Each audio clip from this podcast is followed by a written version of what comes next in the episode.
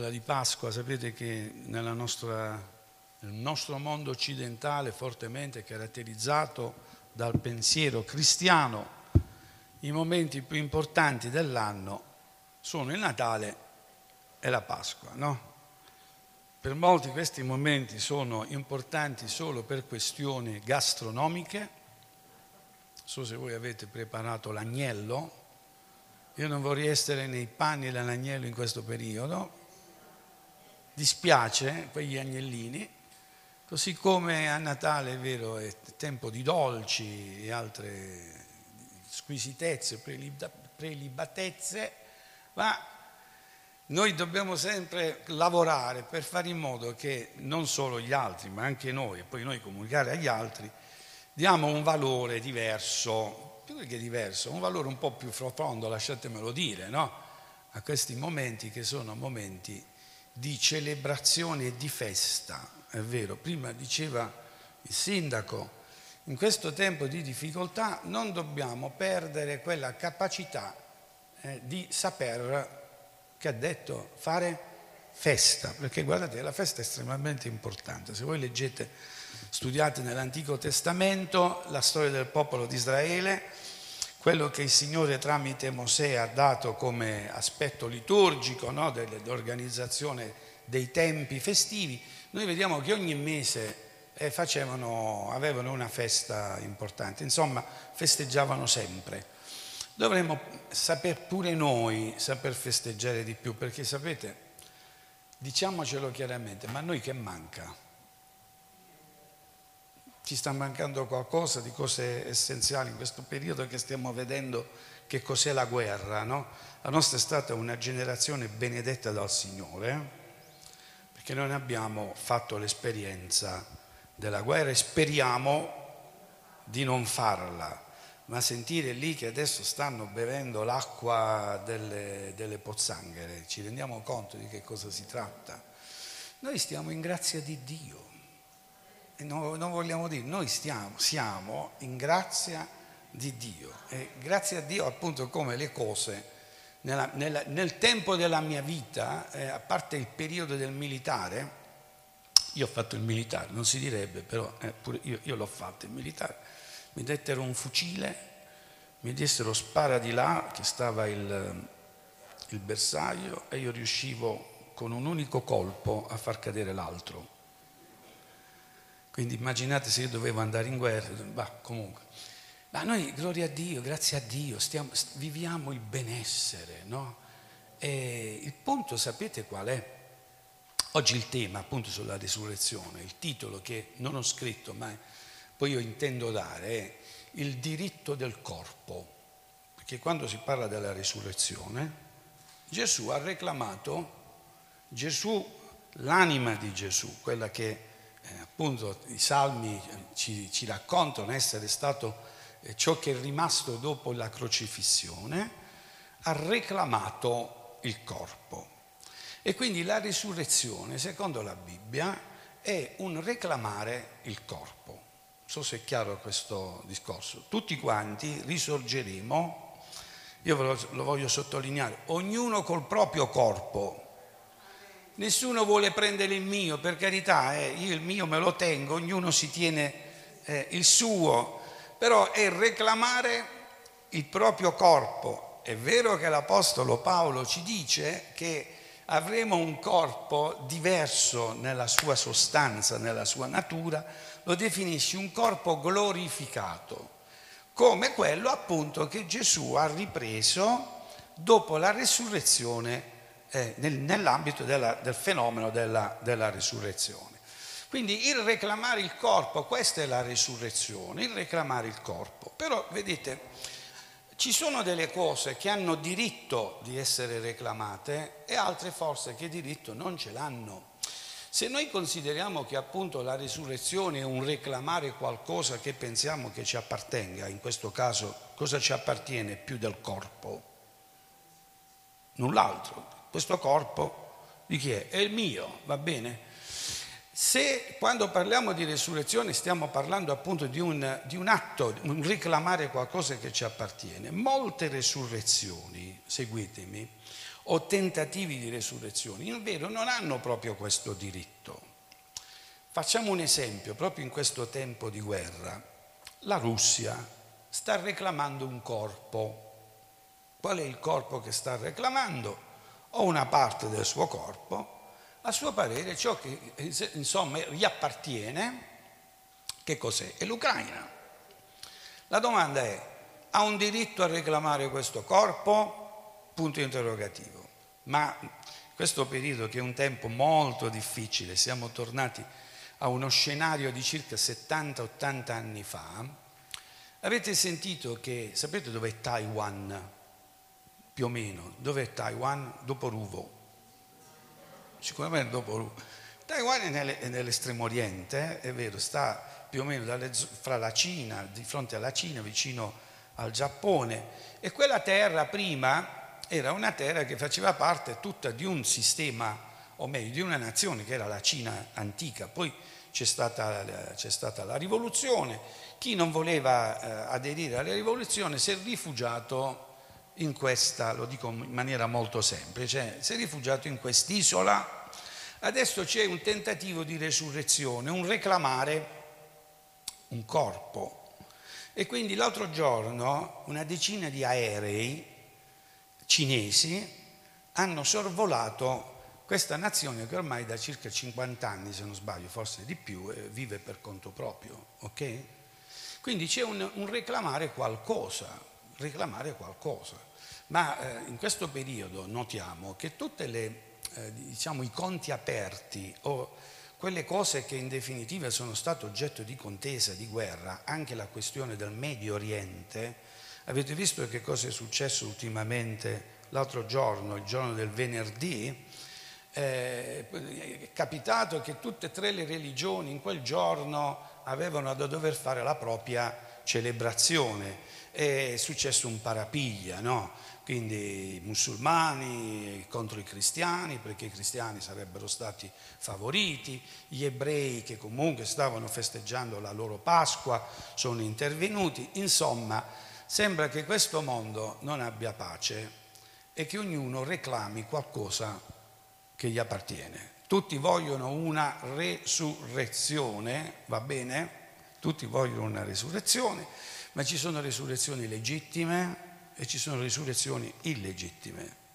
E quando noi parliamo della risurrezione di Gesù, e qua non voglio giudicare io quello che è legittimo e ciò che non è, non, non è legittimo, eh? però se noi parliamo della risurrezione di Gesù, Gesù ha reclamato il proprio corpo, va bene? Quello stesso corpo che è servito come espiazione, scritto. Quindi quel corpo che è stato messo sulla croce, corpo disfatto, corpo mai lacerato. Qualcuno potrebbe dire, Signore, forse avresti fatto meglio a, a fartene uno nuovo, completamente nuovo. No, no, Gesù è partito da quello. E questo è un altro senso della resurrezione. Tante volte noi cerchiamo di eh, escludere dalla nostra vita delle cose, degli aspetti che non, non, dovrebbero essere così tralasciati, esclusi o rigettati, semplicemente hanno bisogno di una resurrezione di una resurrezione, hanno bisogno di essere rimessi in piedi, la gente ha bisogno di essere rimessa in piedi, eh, le famiglie hanno bisogno di essere rimesse in piedi e quando parliamo delle resurrezioni, sentite, stiamo parlando di, di ciò che ehm, in un certo senso il Signore dice di alcune sono alla nostra portata. Quando noi parliamo della resurrezione, chiarisco questo concetto, Beh, sentite, non so se ci sono miracoli più grandi delle resurrezioni, giusto? Eh, contiamo almeno descritte due resurrezioni che Gesù ha, ha operato, eh, parliamo della figlia di, di Jairo e del ragazzo Anain, però poi ci sono anche altre diciture dove è scritto Gesù risuscitò i morti, no? quindi di due ci viene fatto il racconto. Nell'Antico Testamento ci sono anche delle resurrezioni ad opera di Elia e ad opera di Eliseo, ricordate?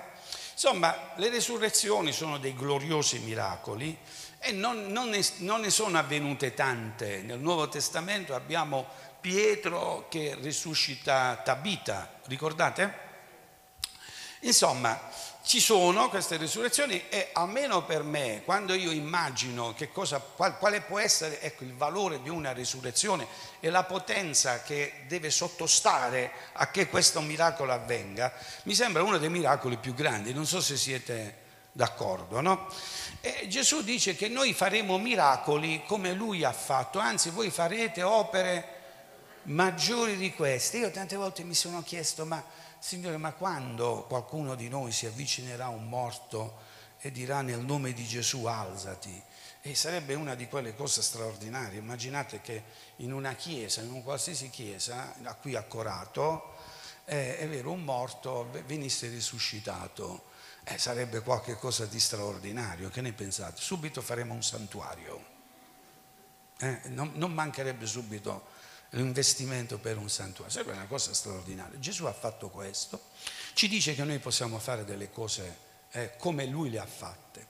Ci dice però anche che per fare le grandi cose dobbiamo essere fedeli nelle piccole cose, perché sei stato fedele nelle piccole cose, io ti affiderò le grandi. Allora, prima di pensare a quelle resurrezioni, a quelle resurrezioni eclatanti, no?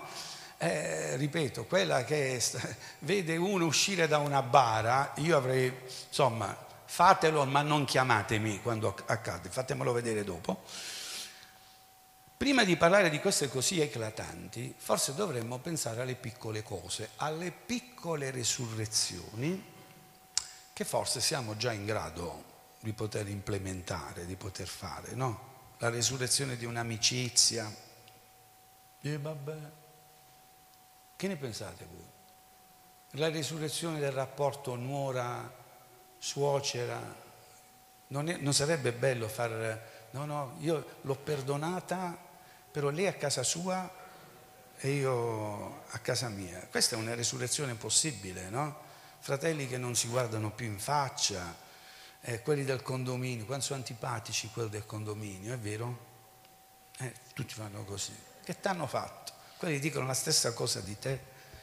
Fai, fai rinascere, resurrezione, fai rinascere quello che è possibile che tu possa fare, no? che tu puoi fare. Perché la Bibbia dice perché sei stato fedele nelle piccole cose, io ti affiderò le grandi. Noi vogliamo andare invece in senso contrario, prima vogliamo vedere le cose grandi e poi evidentemente le piccole possono venire di conseguenza. No, no, non è così, si parte da quelle per arrivare a quelle altre. Quindi quello che nelle nostre disponibilità cerchiamo di farlo, facciamo risorgere il sorriso su una persona che magari ha semplicemente bisogno di incoraggiamento, è vero? Puoi chiamarla, puoi stare con quella persona una mezz'ora, puoi dedicare del tempo e quindi è già un piccolo miracolo e questo è alla nostra portata.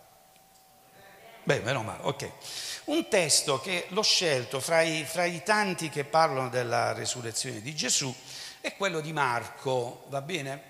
Ora, guardate, quando noi parliamo della risurrezione, dobbiamo renderci conto che è un evento di cui la descrizione, il fatto storico, è stato ricostruito nel suo racconto.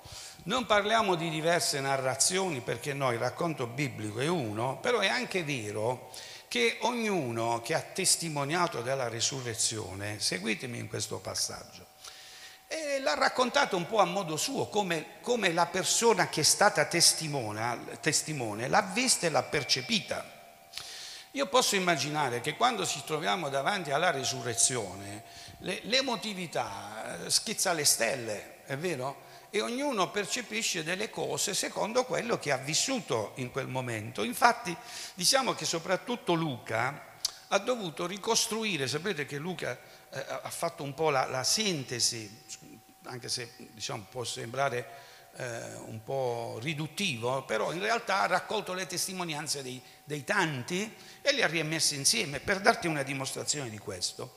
Se tu leggi della resurrezione da Marco, non dice le stesse cose che dice Luca, parlo degli Evangeli. Allora che non sono vere? No, non è che non sono vere, i racconti vanno implementati l'uno con l'altro. Ad esempio, secondo eh, Matteo, le persone, le donne che andarono al sepolcro, quante sono? Eh? Due, bravo. Invece secondo Marco quante sono? Sono tre, va bene, ma alla fine quante sono le, queste donne che sono andate al sepolcro? Interviene Luca e dice alcune donne, ok? Quindi tagliamo la testa al toro, dice alcune donne, senza adesso andare troppo eh, ad approfondire se è vero che Salomè c'era o Salomè no, non c'era, va bene? Leggiamo comunque da Marco perché è diversa anche, ad esempio, circa gli angeli. Quanti angeli? Eh, due. E qui ne troviamo uno. Ok? Allora, ma quanti angeli erano? Erano due ed erano anche uno. Erano uno e erano anche due, va bene? Quindi leggiamo dal capitolo 16. Passato il sabato, Marco capitolo 16, passato il sabato, Maria Maddalena Maria, madre di Giacomo e Salomè, qui siamo tre, comprarono degli aromi per andare ad ungerlo. La mattina del primo giorno della settimana, ecco perché noi celebriamo la domenica i, i nostri riti, tra virgolette, molto presto, vennero al sepolcro per allevare del sole. E dicevano fra di loro, questa è una bella domanda, chi ci rotolerà la pietra dell'apertura del sepolcro? ma alzati gli occhi videro che la pietra era stata già rotolata ed era pure molto grande. Entrate nel sepolcro, videro un giovane seduto a destra, vestito di una veste bianca, e furono spaventate. Ma egli disse loro, non vi spaventate, voi cercate Gesù il Nazareno che è stato crocifisso, egli è risuscitato, non è qui. Ecco il luogo, il luogo dove l'avevano messo ma andate a dire ai suoi discepoli, a Pietro che vi precede in Galilea, là lo vedrete come vi ha detto. Essi uscite fuggirono via dal sepolcro perché erano prese da tremito e da stupore e non dissero nulla a nessuno perché avevano paura. Ora Gesù, essendo risuscitato la mattina del primo giorno della settimana, apparve prima, vedete come cambia qui, no? Prima chi? a Maria Maddalena, dalla quale aveva scacciato sette demoni. Questa andò ad annunciarlo, le altre non avevano detto niente, invece lei va ad annunciarlo a coloro che erano stati con lui, i quali facevano cordoglio e piangevano. Essi, udito che egli viveva ed era stato visto da lei, non credettero. Dopo questo apparve sotto altro aspetto a due di loro che erano in cammino verso i campi. Ricorderete che Luca ci racconta dei discepoli sulla via del Maus. E questi andarono ad annunciarlo agli altri, ma neppure a quelli credettero. Poi apparve agli undici mentre erano a tavola e li rimproverò della loro incredulità e durezza di cuore, perché non avevano creduto a quelli che l'avevano visto risuscitato e disse loro adesso andate per tutto il mondo, predicate il Vangelo a ogni creatura. Chi avrà creduto e sarà battezzato sarà salvato, ma chi non avrà creduto sarà condannato. Ora questi ci fermiamo qui, poi questa è la parte finale eh, postuma dell'Evangelo di Marco. Vedete, è una descrizione che apparentemente, ehm, diciamo così, eh, sembrerebbe quasi che abbia delle lacune, per intenderci. Se ci fosse un inquirente, un magistrato che volesse ricostruire pedissequamente, precisamente, tutti i passaggi relativi alla eh, resurrezione, ci fu un libro che si chiama L'inchiesta e poi un film, è difficile mettere insieme perché, eh, ripeto, sono momenti concitati. Ma perché sono momenti concitati? Sentite, io tutte le volte che ho visto i film di Gesù, dopo quel, quel momento tragico della crocifissione e quella specie di piccola pausa del sabato in cui sembra che le cose non accadino, ma invece altro che se stanno accadendo, adesso parleremo di questo, arriva poi quel momento della descrizione della resurrezione e non so se a te ha fatto lo stesso effetto. Tu riprendi respiro, tu riprendi speranza, tu arrivi a dire, ecco, ma chi c'ha il cellulare, sorella Sassi, lo so che tu hai la reperibilità, devi andare ad operare in chirurgia. Arriva il momento in cui tu dici, allora seguitemi, ogni cosa, se Gesù è risorto, è possibile. Infatti l'Apostolo Paolo dice che la nostra fede non serve a niente se noi non crediamo che Gesù è risorto dai morti. Ogni cosa è possibile perché? Perché Gesù è risorto. Allora guardate, questo passaggio della resurrezione è fondante nella fede, perché è una, un tipo di fede che ci fa uscire fuori dall'aspetto della ideologia e ci fa entrare invece nel discorso di una relazione con una persona che è vivente non è soltanto un pensiero, non è soltanto una teoria, non è soltanto una filosofia, non è soltanto un modo di vivere o un suggerimento per come vivere. No, no, Gesù è proprio una persona, non è nella tomba, è risuscitato. E quello che la Bibbia ci dice che in ogni aspetto della nostra vita, e anche per noi questa mattina, dove due o tre sono riuniti, dice il Signore, lì è la mia presenza. Quindi è una persona viva che è in mezzo, in mezzo a noi. Questa, questo scenario dei, degli Evangeli, che diciamo potremmo eh, definirlo una specie di mosaico che ha bisogno di essere composto dalle varie tessere che sono ognuna di essa la testimonianza della resurrezione, va arricchito, va arricchito con quelli che sono tanto gli aspetti profetici nell'Antico Testamento che parlano della resurrezione di Gesù, ma non solo, anche alcune descrizioni di ciò che è avvenuto quando Gesù è risorto, che ci vengono proposte dall'Apostolo Paolo e in modo particolare dall'Apostolo Pietro. A cosa mi riferisco? Quando Gesù è andato a predicare ai morti, ricordate? E quello fa parte della resurrezione. Dove è andato Gesù appena risorto? Eh, non so se col corpo o senza il corpo, ma una cosa è certa, che la Bibbia ci dice che Gesù è andato a predicare a quelli che erano defunti. Quindi ci sono delle cose che vanno aggiunte oltre quello che sta scritto nei Vangeli e a questa va aggiunto pure quello che è il bellissimo capitolo 4 dell'Apocalisse in cui si parla di Gesù che va alla destra, siede alla destra del Padre e parla della gloria di Cristo. Allora questo mosaico si deve arricchire di altre letture, va bene?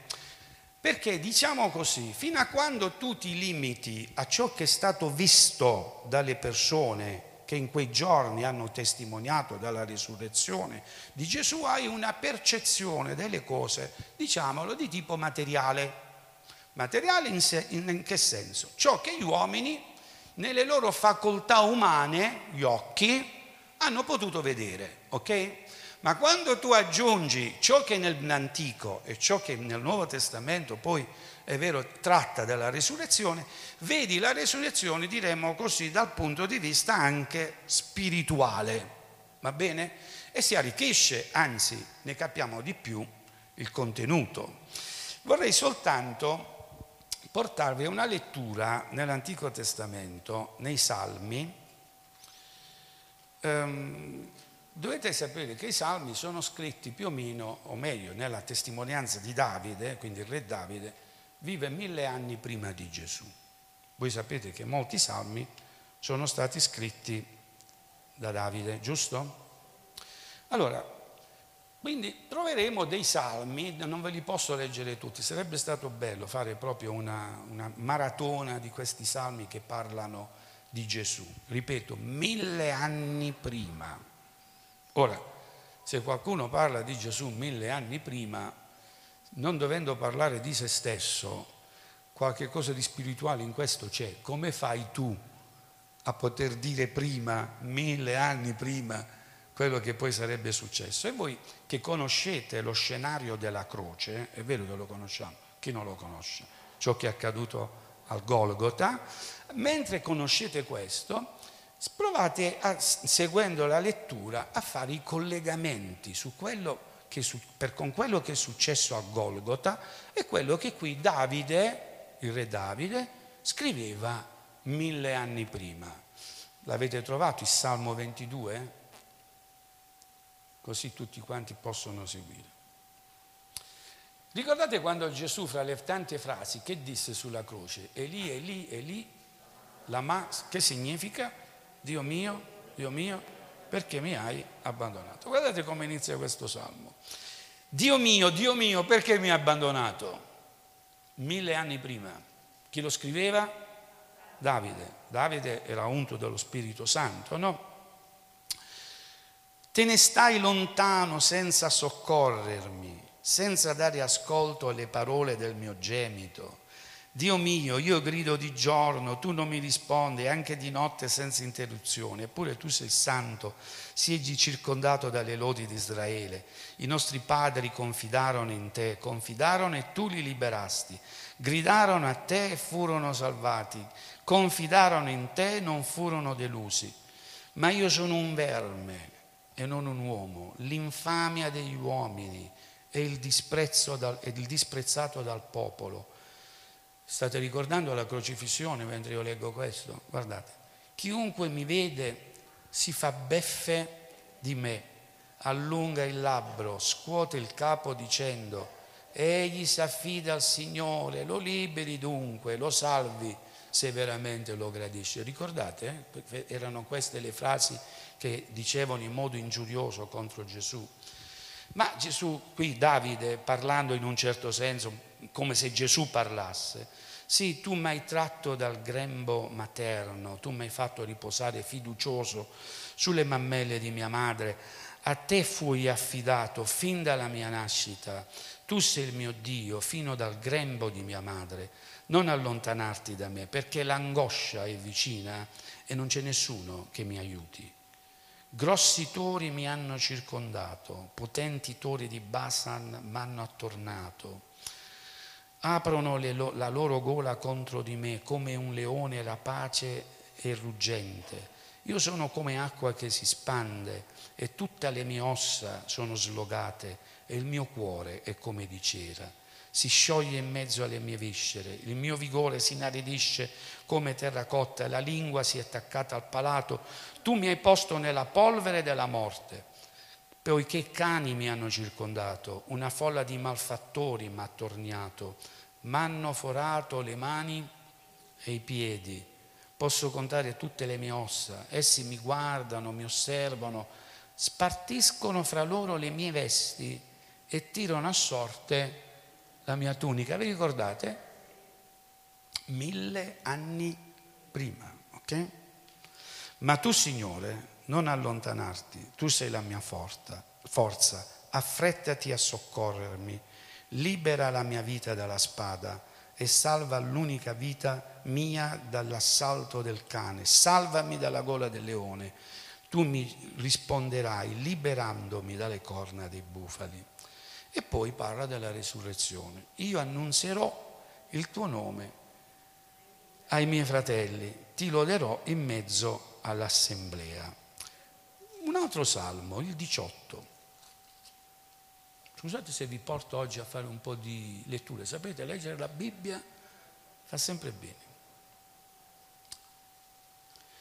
Il Signore è la mia rocca, la mia fortezza, il mio liberatore, il mio Dio, la mia rupe in cui io mi, mi rifugio, il mio scudo, il mio potente salvatore, il mio alto rifugio. Io invocai il Signore che è degno d'ogni lode e fui salvato dai miei nemici.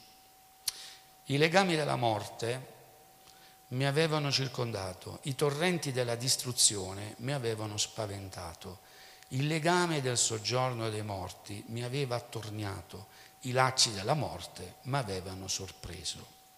Nella mia angoscia invocai il Signore, gridai al mio Dio, egli udì la mia voce nel suo tempio, il mio grido giunse a lui, ai suoi orecchi.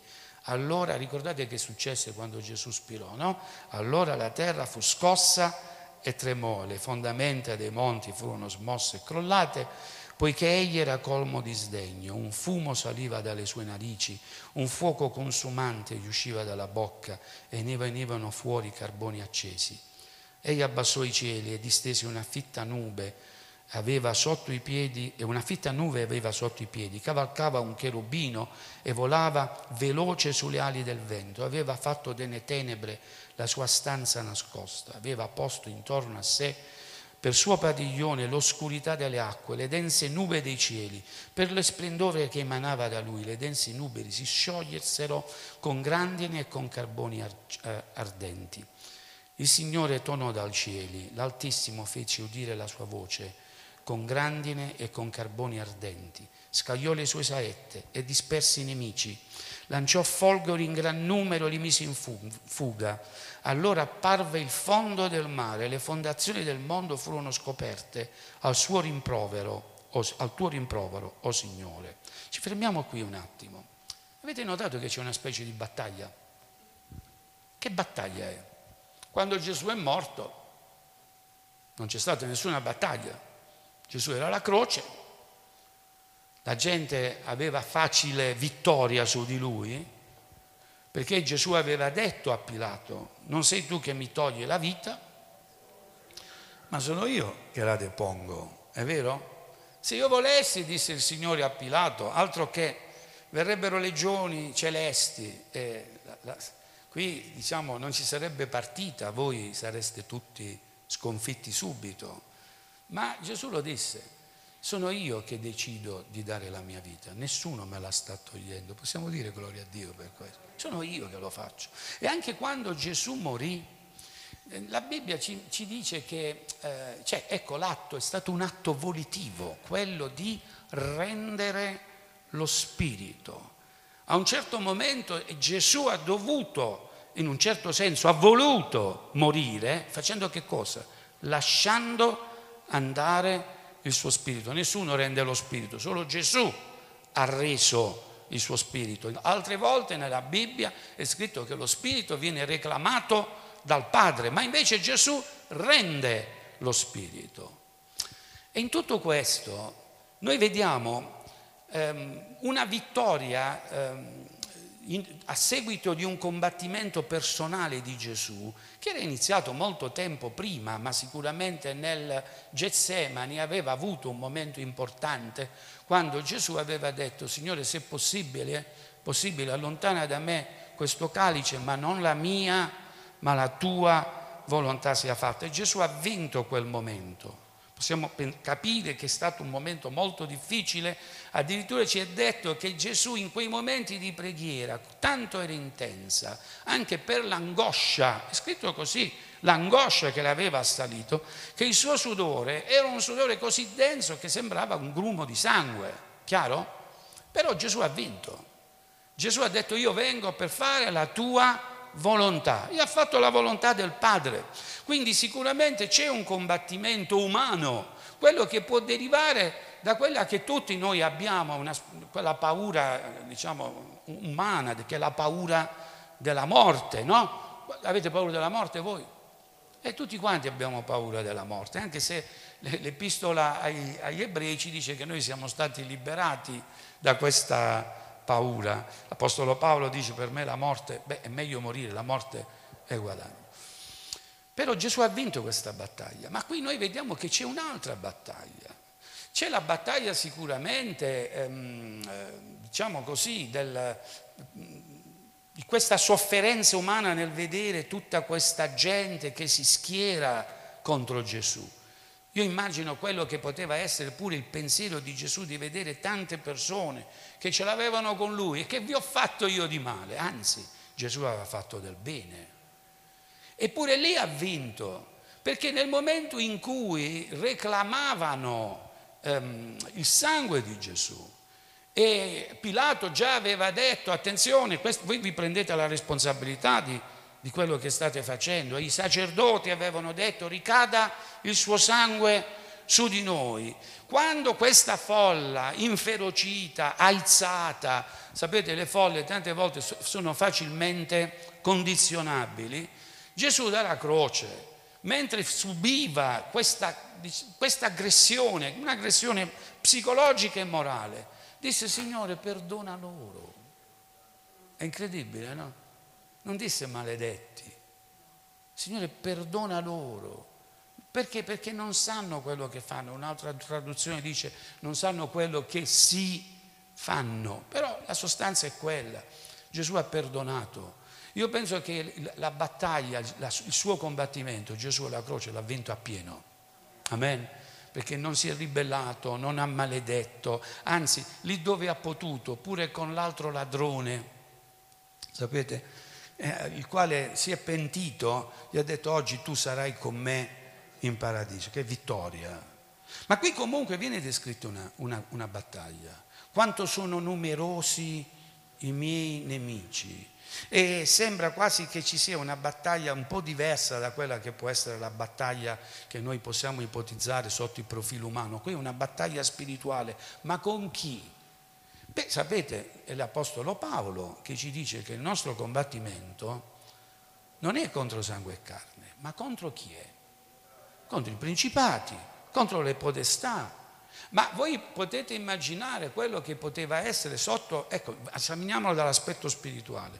Quel momento in cui Gesù era sulla croce, posso ipotizzare, alla luce della parola di Dio sempre, quale sia stato il movimento nell'ambito delle cose spirituali.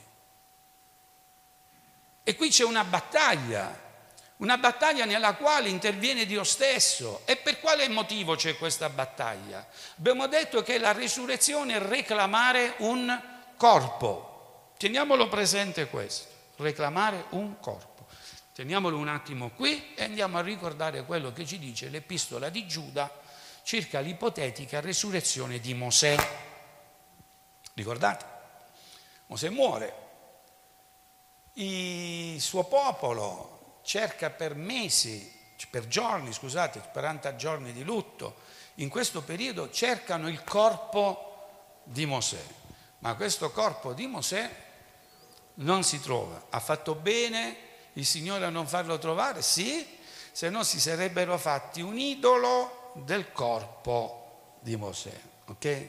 Ora io chiedo scusa ai fratelli di, di fede cattolica, una cosa che io non condivido delle, delle, di quelle belle opere d'arte, no?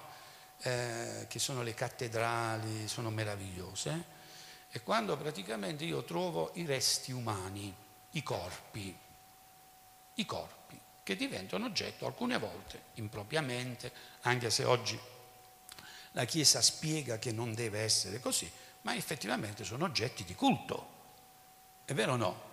Sono oggetti di culto ok? Di, di, di devozione, chiamiamolo come vogliamo. Il Signore non volle per Mosè che accadesse questo. E quindi il corpo di Mosè non si trovò. Però l'epistola di Giuda, Giuda fratello di Gesù, ci racconta che c'è stata una specie di contesa. Fra chi? Fra l'angelo Michele, che sapete è il capo dell'esercito celeste, e Satana, il maligno. Il maligno voleva prendere il corpo di Mosè e perché vuole prendere il corpo di Mosè? Sapete, aveva diritto di farlo, perché è scritto che la morte e l'Ades sono, erano, fino, fino, alla morte di Gesù, sotto, diciamo così, la, la, il, il, il diritto di governo del maligno. È vero che è scritto questo, ve lo ricordate? Quindi il maligno aveva diritto sull'Ades e sulla morte. E quindi ogni persona che moriva aveva soltanto una cosa, una direzione possibile. Quando una persona moriva, la Bibbia ci dice che doveva andare o che fosse un peccatore o che fosse un giusto, in un'unica direzione. Qual era questa direzione? L'Ades. Allora, anche quando Gesù è morto, quando Mosè è morto, quando Mosè è morto, il maligno cosa faceva? Reclamava è vero, il corpo. Ma perché reclamava il corpo? Reclamava il corpo perché voleva farlo diventare un oggetto di culto. Ma abbiamo detto che resurrezione, resurrezione è avere un'anima e un, e un corpo. Sapete che dopo molto tempo Mosè viene visto sul monte della trasfigurazione insieme a, a chi? Ad Elia. Elia e Mosè alla, incontrano Gesù sul monte della trasfigurazione. E sappiamo che Elia non è morto, Elia è stato rapito. E allora Mosè sicuramente ha riacquisito, per essere lì sul monte della trasfigurazione, ha riacquisito una specie di resurrezione il suo corpo. Ma l'anima di Mosè dove doveva andare? l'anima di Mosè, come quella di, di Samuele, lo sappiamo bene dove era l'anima di Samuele, no? Doveva andare nell'Ades. C'era tutto il diritto di reclamare il corpo e l'anima di Mosè. E anche quando Gesù è morto c'era il diritto di reclamare l'Ades, di reclamare l'anima di Gesù. Mi state seguendo?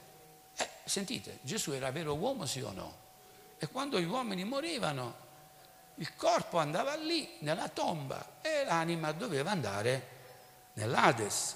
È per questo che ci sono quei bei passi che poi vengono anche richiamati nel Nuovo Testamento, sempre nei Salmi. Signore, i legami della morte mi avevano circondato e non solo. Signore, tu hai, mi hai liberato dai legami della morte. Amen. Non hanno potuto trattenermi. E allora ecco qual è questa battaglia. È una battaglia che fisicamente non si è vista, ma c'è una battaglia spirituale. E la battaglia spirituale era quella di schiere, come è scritto qui, numerosi nemici, che sono l'avversario, che reclamava che cosa? Il fatto che Gesù avrebbe dovuto subire ciò che normalmente tutti, tutti, tutti gli uomini avevano subito. Però c'è una differenza. La Bibbia ci dice che il salario del peccato è la morte, cioè se c'è possibilità alla morte di avere un diritto su quelli che muoiono, dipende soltanto da un fatto, dal fatto che noi abbiamo peccato. E la Bibbia dice tutti quanti noi abbiamo peccato, nessuno escluso, nessuno si faccia più santo degli altri, perché almeno rispettivamente a questo aspetto tutti hanno peccato ed eravamo stati privati della gloria di Dio. È vero?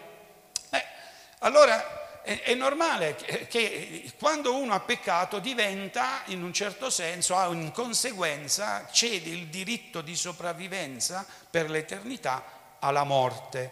Quindi la morte aveva tutto il diritto ogni volta che qualcuno moriva perché peccatore di poter mettere il suo laccio.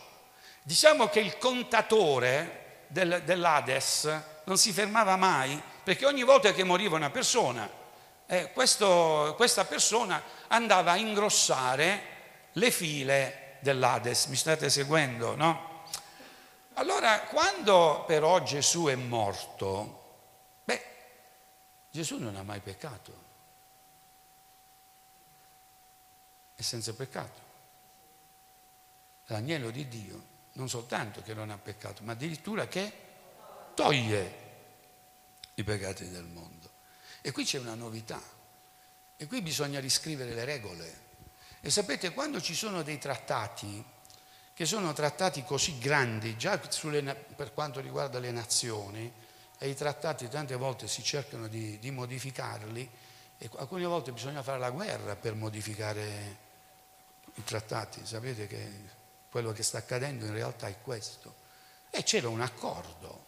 L'accordo qual era? Tutti quelli che muoiono a motivo del peccato sono soggetti appunto all'Ades.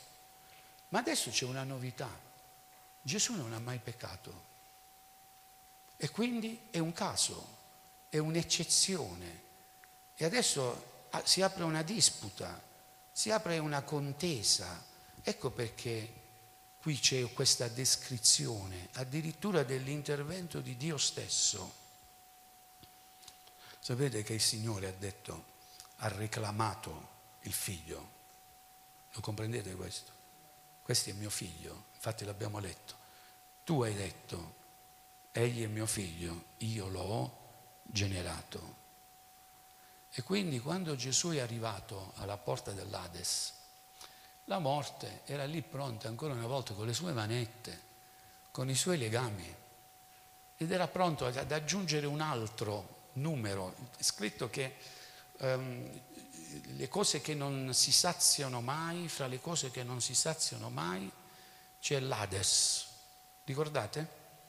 È una delle cose, che, sei cose nella Bibbia non arrivano mai ad avere sazietà, l'acqua, il deserto che reclama l'acqua, fra le altre l'Ades che reclama, che brutta cosa, no?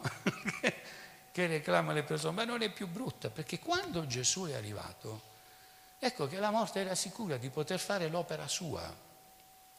Ma la Bibbia ci dice, ci spiega che la potenza di Cristo, una luce, avete notato quando abbiamo letto una luce, andava oltre questa cortina di nubi, di, nubi, di, questo, di questo, terrore eh, che era dato dall'oscurità, una luce è entrata. Ora è vero che Giovanni ci dice che la luce e Cristo è venuta nel mondo, però se voi fate una ricerca sul termine mondo, sapete che cos'era il mundus per i, per i per eh, i romani era quando facevano le città, le antiche città, facevano anche un, un buco molto grande che serviva da fossa del cimitero e lo chiamavano il mundus, cioè le persone che morivano le portavano lì. Mi stai seguendo? E quando noi leggiamo di questa parola il mondo, non dobbiamo soltanto pensare nel nostro modo di ragionare, a quello che oggi è il mondo. No, no, lì c'era anche un fatto spirituale, perché il, ciò che è il mondo di oggi è legato ai padri, della, de, sapete che avevano queste divinità, più che i padri, i lari della famiglia si chiamavano, statuette che ricordavano il nonno, il bisnonno, oggi lo fanno anche, anzi sta tornando di moda, le persone si mettono le ceneri in salotto, poi quello che volete far fate. Questo è il mondo. Il mondo è anche qualcosa di spirituale. La luce è venuta nel mondo e le tenebre non hanno potuto sopraffarla.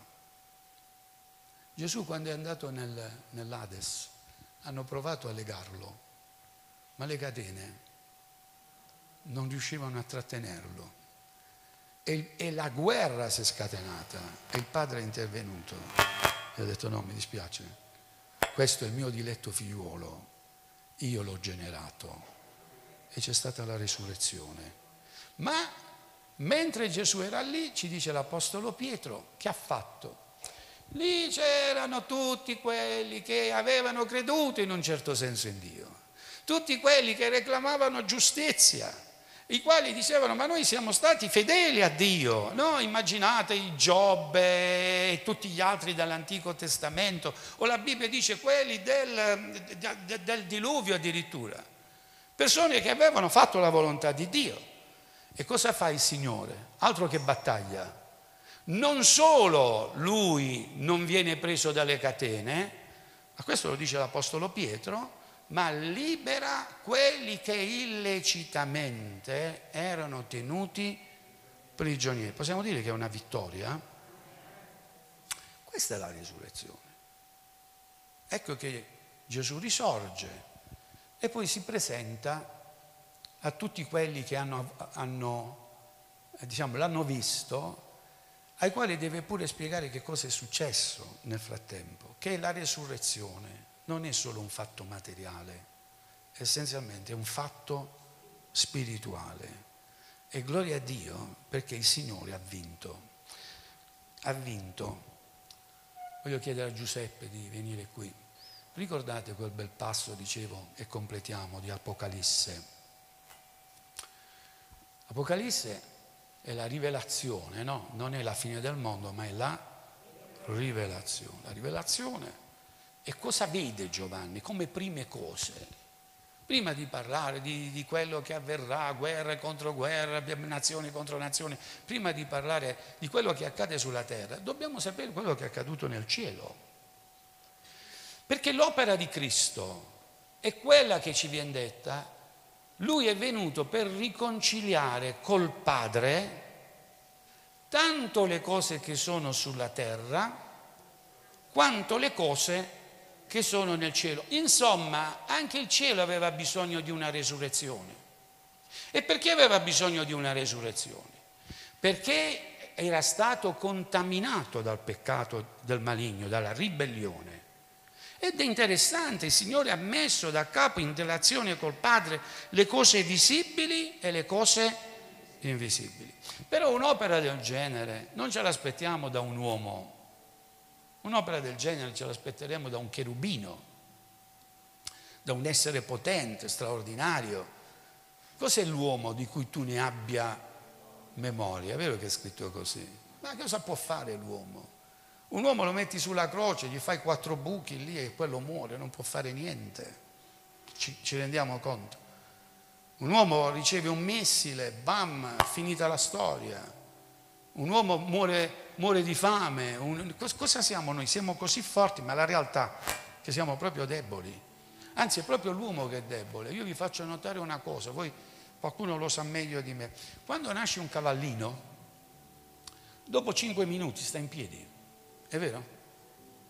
Quando nasce un qualsiasi altro mammifero, dopo un po' di tempo sta già in piedi.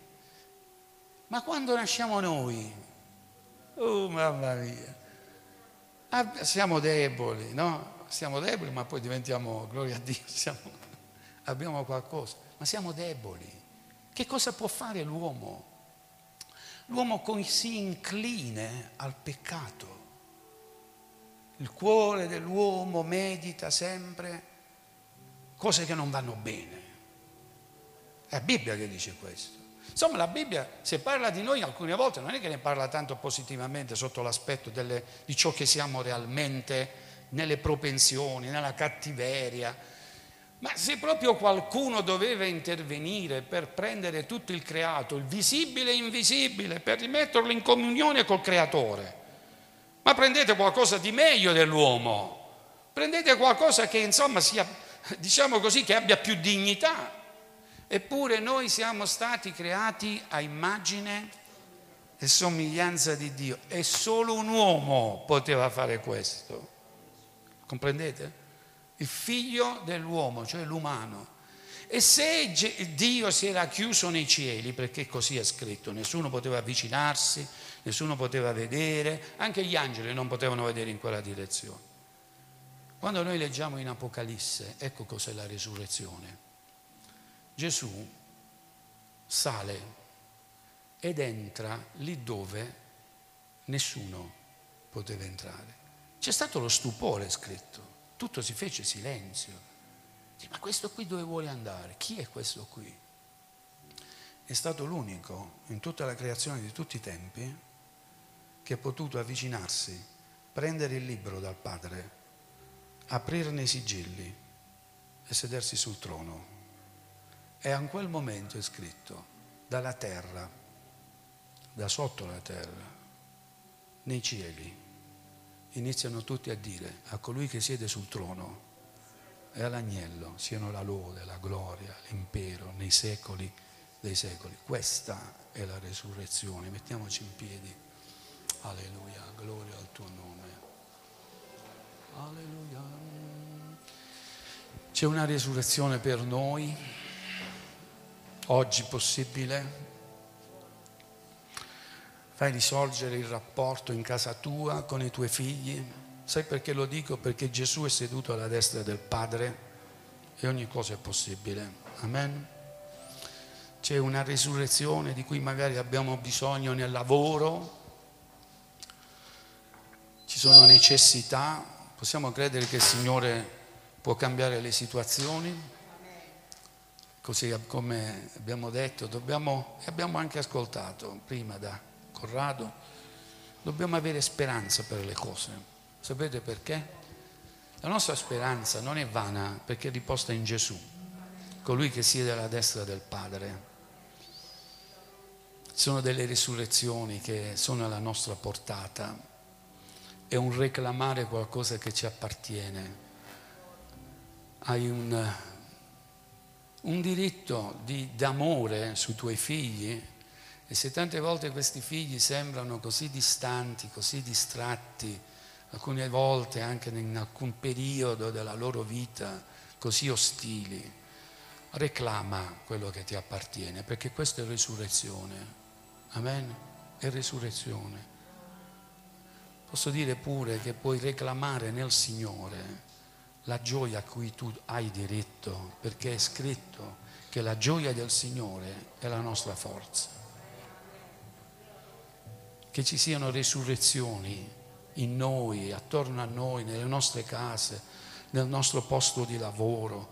Vorrei dire per questa nazione che ci sia una resurrezione.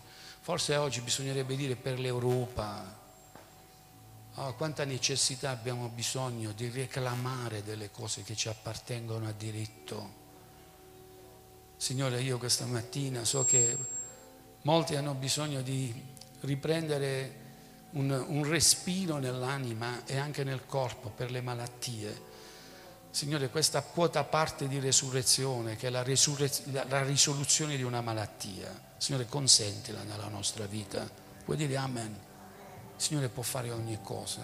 Glorifichiamo il nome del Signore, cantiamo questo canto. È proprio quel canto che parla dell'entrata di Gesù nella gloria di Dio. Degno l'agnello immolato,